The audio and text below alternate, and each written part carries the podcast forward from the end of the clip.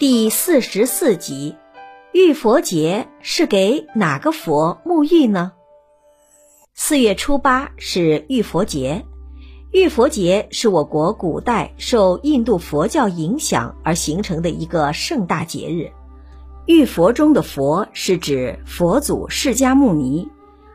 根据南朝时来到中国的印度高僧那巴陀罗所遗的《过去现在因果经》记载，三千年前，印度北部的迦毗罗国国王范进王和王妃莫耶夫人受人敬爱。但遗憾的是，二人一直没有孩子，后继无人。王妃劝国王另娶妃子，但国王坚决地拒绝了。莫耶夫人年近四十时，有一天夜里，她梦见燃灯佛护送佛祖自天而降，一直把她送进自己的腹中。王妃醒来后，就发现自己怀了孕。九个月很快过去了。按照印度当地的风俗，孕妇必须回娘家临产。于是，夫人在宫女的陪伴下，踏上了回家的旅途。路上经过一座名叫兰昆尼的花园，夫人动了游园的念头，便出了轿子，进入花园散步。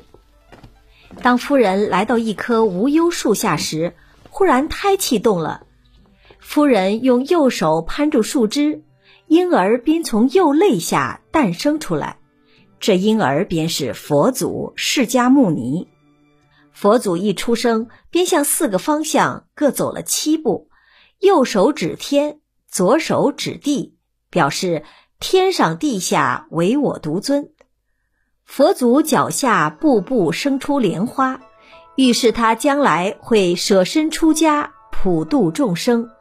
这番举动惊天动地。天女在空中散花，天使奏乐，九条龙口吐清水为太子沐浴。这一天正好是中国的农历四月初八，因此人们就把这一天定为佛祖的诞生日。此后每一年的这一天，人们都会用香汤浴佛。浴佛活动都是在寺庙里举行的。僧人用小勺舀水浇灌佛像，完成浴佛仪式。浴佛用的水有多种，有人用香熬的五色水，有人用香汤。香汤是指加药的糖水。北宋时还出现了浴佛的机械装置。浴佛节这天，人们会聚集在开封的相国寺参加浴佛仪式。僧人们拿出一个金盘和一尊佛像，佛像里有机械装置，可以沿着金盘四周行走七步。另外还有九条会自动喷水的龙，喷出水来给佛像沐浴。金盘水满，喷水就会自动停止。工匠的技艺令人们叹为观止。您刚才收听的是节日节气。中华文化十万个为什么，同名图书由中华书局出版，演播刘新宇。